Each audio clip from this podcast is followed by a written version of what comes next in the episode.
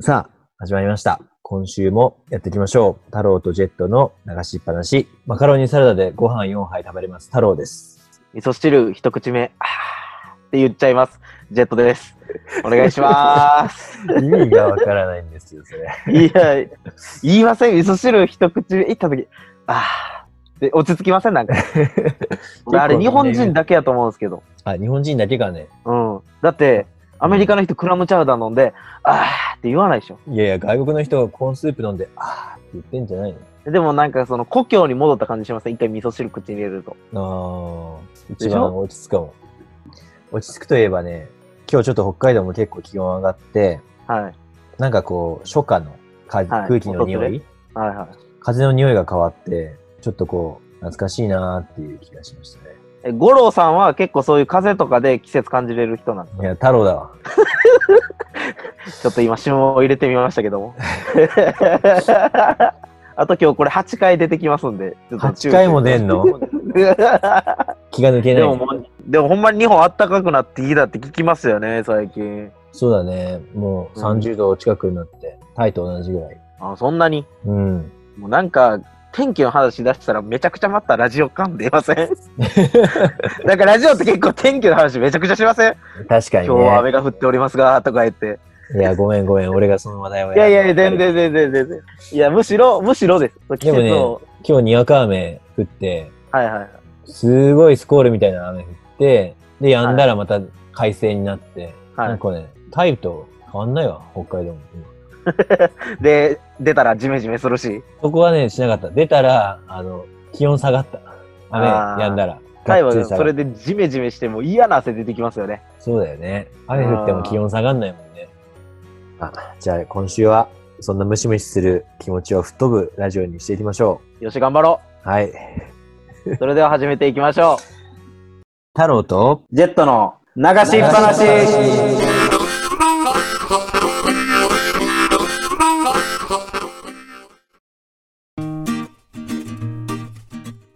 はい。改めまして、太郎です。ジェットです。お願いします。お願いします。今週は、先週の最後に告知した通り、うん。リスナーさんからはい。手紙が来ているはずと、メールで メールで、住所書いてないから。ごめんごめん、間違った間違った。メールが来ているはずとうん。いうことなんですけど、どうだった ?G メール。G メールはゼロ件でした。ゼロ件。まあまあ僕らもね、ちょっと正直来ないんじゃないかなと思ってね、ちょっと話進めてたとこもあったしね。まあそりゃそうですよね。第5回目に来てくれた僕の初代お兄ちゃんからね、ちょっとこう、はいアドバイスというか、いただきまして、チンプさんから。あまだ僕らも有名でも何でもないのに、あうん。そんなあ具体性もない、うん。お悩み解決相談受けますみたいなやっても、うんそんな来ないよって、もっと具体的に例を出さないとダメじゃないっていう、すごいいいアドバイスをもらいました。確かにそうだなと思い。ぐさっと刺さるね。ちょっと甘かったということですね。甘いですね僕たちはねいやー、そっか。まあでもね、うんどちらかというと、こんな見ず知らずの二人にね、簡単にお悩み相談するかっていうのもあるから、そうなんですよね。ね、まず俺たちがどんな解決能力ある相手なのかっていうのを、はい。ちょっと証明しないといけないかなと思いますそうですね。一通も来てないけど、お悩み相談しましょ どう、う。どうやって？知恵袋というのを使って、来た体にするという荒技ですね。まあ先週ちらっと言いましたけどね。まあネットにお悩みはたくさん溢れてるんで、はいはい、散らばってるんで。溢れてるお悩みをこっちのラジオに相談してくれたという体でやっていきましょう。じゃあもうラジオネームも、太郎さんがいちいち考えてくれるってことですね。まず俺ラジオネームで滑ったらすごい恥ずかしくない？いやいや、誰も聞いてないんで大丈夫です。いや、ひどいな、それ。重要なのはお悩み解決のとこですか？ら。そうだね。パッパと中身に入っていきましょそう今、回答がないやつを出して、う。うん。来週、僕らの答えがベストアンサーになってるかどうかっていうのですよね。そうだね。でそれは来週の楽しみにしといて、うん。とりあえずラジオ的なもので、うん。メールが来た体を取ってうん。やっていこうというそうですね今。回の企画というか、初企画ですね、僕らの。そうですね。だから、ちゃんと手紙来ましたって言うんで、それなりの反応をジェットにしはいてね。、わかりました。任せてください。さて、お悩み、ヤフー知恵袋でどんなお悩みにしましょうかね。共感しやすいものというか、共ね。感しやすいやつね。お、これにしてみようかな。ラジオネーム、ミカエルさん。ありがとうございます。えー中学生です。えー最近自分磨きに励んでいます。うん YouTube や Twitter などでメイクや整形、ダイエットなどについて調べて頑張ってます。お察しの通り私は決して綺麗、美人とは言える見た目ではありません。えー皆さんはどうやって綺麗になる努力をしていますか？どうやって綺麗になる努力をしていますか？してないなぁしてないけどねっていうね。なんか、ちょっと清潔感は保とうとしてますけどね。髪切ったりとか、そうだねち。ゃんと、うん、匂いとかそういうのは。まあまあまあ、俺も30だしね。中学生ですよね。うん。中学生の女の子だね。女の子ですね。から、気にしだす年代ですもんね、そこから。いやー、そうでしょだって今、小学生でもメイクするとかいう時代ですよ、テレビう。でやってたけどびっくりするよね。でも、僕、メイクとかって結構やっぱ女性の強みやと思うんですよね。メイクとか、うん。うん、は思うんですけど、うん。なんかダイエットって、僕なんか、無理なダイエットダメじゃないかなと思うんですよ。うん。うん。たまにいるじゃないですか、女優とかでも、うん。ちょっと今ダイエットしてて、みたいうん。な。めちゃくちゃ細いやん。うん。どっから痩せてどないするんとか思う人いません？女の子のぽっちゃりと男のぽっちゃり全然違うからね。そうなんです。男の人って結構どっちかというと肉好きい人の方が好きじうゃない、んうん。だから別にそんな痩せんでええのになっていう時たまにあるんで。ちょっとお肉ついてるだけで、もうめちゃくちゃ太ったとか、どこがっていう。そうなんですよね。だからやっぱり人にはベストな体型があるってイチローは言ってたんでね。り、だから無理をしないことがそ ことがいいんじゃないかなと思う。でも整形ってなかなかね難しいとこですよね。うん。なんか僕は正直整形は反対派なんで、うん。なんか親にもらった体うん。に何かこう手を加えるというか今流行ってるじゃないですかプチ整形とか注射してうん。ヒアルロン酸入れてみたいな。うん。でもなんか一回やったら止まらんようになるでしょ麻薬と一緒で。うんまあね。うん。だからもうそのメイクとかダイエットとかはうん。全然勉強してもらってうん。け結構って言って偉そうや。な 全然いいと思いますけど僕はね。なんか整形ってまた別かなと思って。せっかくこう親御さんが綺麗に産んでくれたのに、うん。それをわざわざ改造してまでうん。なる必要はあるのか。でも例えばもうそれがコンプレックスでもう外出れないぐらいやったら、うん。僕は別に変えてもいいんじゃないかなと思うけど。うん。そんなに普通に学校行けて生活できるぐらいのやったら、なんか別にそれは整形はする必要はないんじゃないかなと思いますけどね。うん。太郎さんどう思います？うんそうだないや、でもやっぱメイクとか整形もそうだし、なんだろうな。きっとこう自分のなりたい何か像があるんだよね、きっと。こういう、こういう風になりたいから今メイク頑張りたい。整形してこういう人に近づきたい。ダイエットしてこういう体型になりたいってあると思うから、それはもうね、努力していただいて構わないと思いますね。もう努力。いや、努力しきって、いや、だからなんて言うんだろうな。それが自信につながるんだよ。ああ、はいはいはい。だから俺は別に整形っていうのも確かに家族とかの問題はあると思うけど、でも整形してすごい自分に自信持てたら、その後の残りの人生すごいね、多分満足度上がると思うから、うんまあ別に整形してもいいんじゃないかなと思うんだけど、やっぱ同時に中身もね、あの、そうですね。綺麗になってほしいなという。30歳から言わせてもらえば、見た目だけがすごい綺麗でも惹かれない。あやっぱりね、あ、大人の性格。うん。やっぱり見た目がそんなに綺麗じゃなくても、綺麗じゃなくてもっていうのは失礼だけど、でもやっぱりすごい気遣いができる人とか、優しいとか、思いやりがある人の方が魅力的に輝いて確かにそうですね。ううんん。見た目ばっかり追わなくても大丈夫。ああ。中身も磨いていこうということですよね。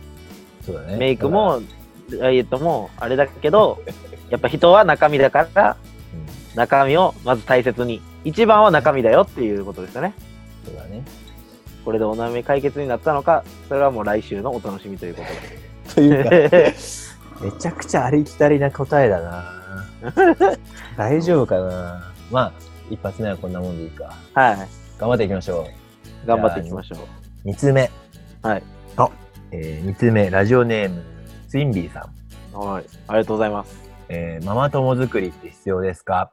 えー引っ越して幼稚園に子供が途中で入園しました。はい。えーもともと私は、これお母さんだね。えー人見知りな上に、えっ、と、子供はもう年長で自分でどんどんどんどん友達してますと。はいだけど、子供が幼稚園でうまく立ち振る舞うためには、お母さん同士でも仲良くしなきゃいけないんじゃないかなと思いながらも、なかなかこう、声かけれずにいて自分だけ浮いています。無理うんにでもママ友を作った方がいいんでしょうか？教えてください。僕もお母さんとして、やっぱ子供見てて、本当に。何の手で喋り始めたのかと思ったら、危ない危ない。止めなかったら本当に意味わかんないこと始まったぞ。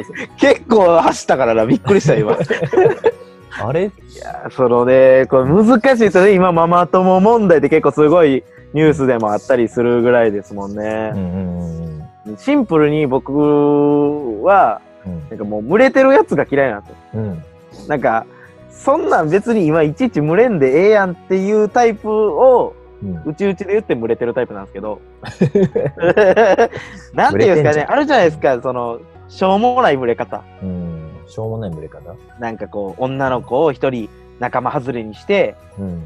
群れてる、よくあるじゃないですか、学生の時一人ハブでいて、みたいな。うん。そういうの嫌いなタイプなんで、なんか、まあ、僕、うちは、小中私立で、うん。うちのお母さん逆に言ったらママ友とかそういうの全然参加してなかったんですよ。へえで、うん。でもべ僕別にそんなん何とも思ってないし、うん。なんかお母さんもっとお母さんとし友達になってやとか、うん。一回も言ったことないし、うん。なんか僕は僕で多分子供は子供の世界があるから、うん。子供は子供の世間作っていくし、うん。お母さんがそこで無理して、うん。なんか無理する必要ないんじゃないかなと思うし、うん。そう子供がどうこうっていうより多分、まあ、例えば気強い子とか気弱い子でまた別かもしれへんけど、うん。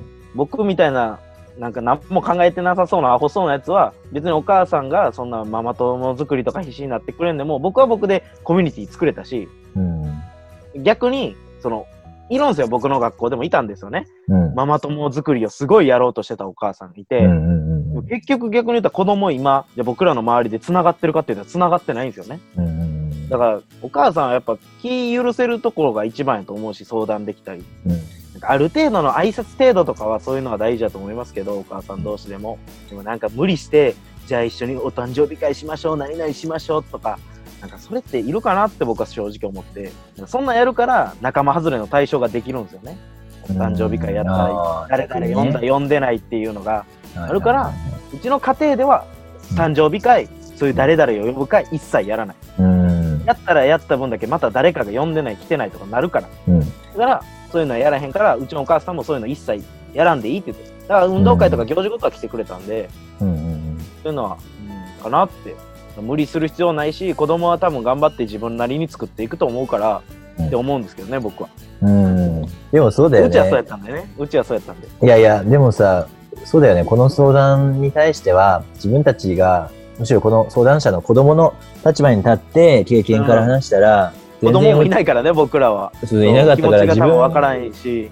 が幼稚園の時の話をすれば、別にうんお母さん方仲良くしてたこととか全然影響なかったし、でむしろその後ね、お母さん交えて何かそんなことももちろんないし、その時の関係なんてもう小学校中学校で変わりがあるしちゃって、続いてないからうん意味ないよね、作った。逆はありましたけどね、僕と友達が仲良くなって、あの子と遊びに行きたいって言ったら、お母さんもついてきて、ほんなら一緒に行こうって言いましたけどね。保護者いないといけないからね。そうそうそうそうそう。んだから、子供の立場から言えば、お母さんはそこまで気にしなくていいよと。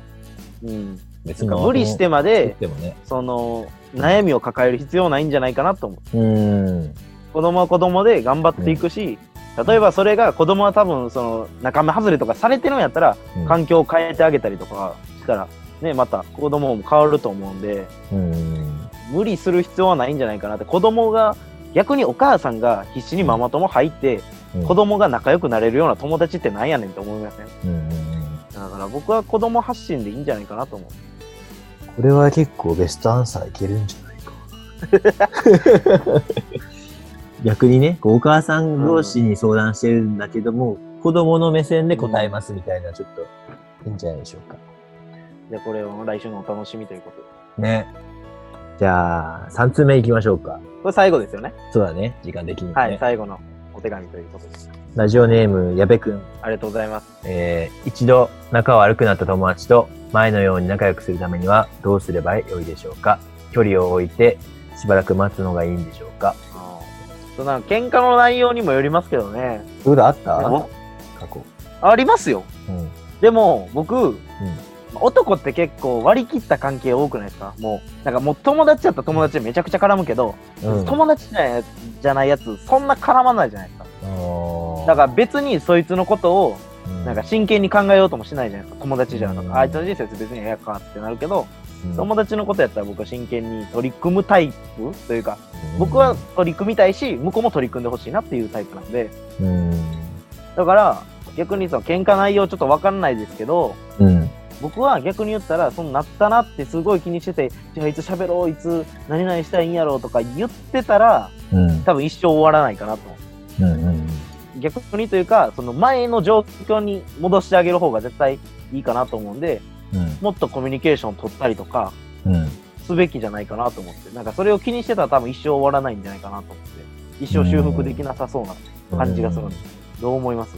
まあ、多分答えは同じなんだけど、学生時代は、どちらかというと、クラス委員長的なキャラだったから、割り切りっていうよりかは、向こうからなくても、こっちからうん。気にかけてあげるっていうことが、まあ、重ねていけば相手に絶対伝わるなって思ってやってきてるので、まあ、答えは一緒なんだけど、あの、仲良くなりたいと思ってんだったら、あ相手の反応が悪くても、仲良くなりたいっていう気持ちを伝え続けて、仲良くなりたいためにはじゃあどうするっていう、相手に好かれるために何するかっていうのを続けていけば絶対思いは伝わると思うんで、あまあ最初はね、あの反応悪くても、自分が仲良くなりたいと思ったんであれば、それを、まあ辛いと思うけど、続けると。そうですね。もうなんか、普段っていうか前ぐらいの感覚で戻ったらいいのになっていうの。だから自分がどっか心残りっていうか、なんていうんですか、大丈夫なんかなってあった、あるから多分難しいんやと思う。こういう悩みが出ちゃうから、うん。別に、あ、あれはあれで解決したから、うん次のステップっていうイメージでね、うんしたら、僕は、なんなら前以上になれるイイメージがあるんですけどね、こう喧嘩した後の方が仲良くなったりするじゃないですか、友達って。うん。なんか僕の意見としてはそういう感じです。確かにね。結構気にしすぎな本人だとしたら、気になっちゃうんだよね。あの時はでも、こんなこと、こんな関係だったしな向こうも牽制。制してる可能性ないですか、それやったら。なんか、え、前まであれやったのに、あれ、向こう全然、あ、もう来おへんな、みたいな。いや、そう。だから、あ、そこはそういう感ね、じ？みたいな。頑張んなきゃいけないんだよね、お互い。うん。だからどっちかが踏み出せば、多分、プンってなれば、うん。すぐ元通りやと思うんですけどね。うん。うん。時間経ったら、あれなんで仲悪かったんだっけっていうのは必ずどこかで来るから。ありますよね。うん。わ、しょうもなかったっていうことは多いですもんね。そうそうそうそうそううんつついてみたら。だからそこまでなんとかね、行けば、絶対に前より仲良くなれると思うんで、うん。頑張って思い伝えていきましょう。出してやってくださいっていうはい僕らからのアンサーです。はい。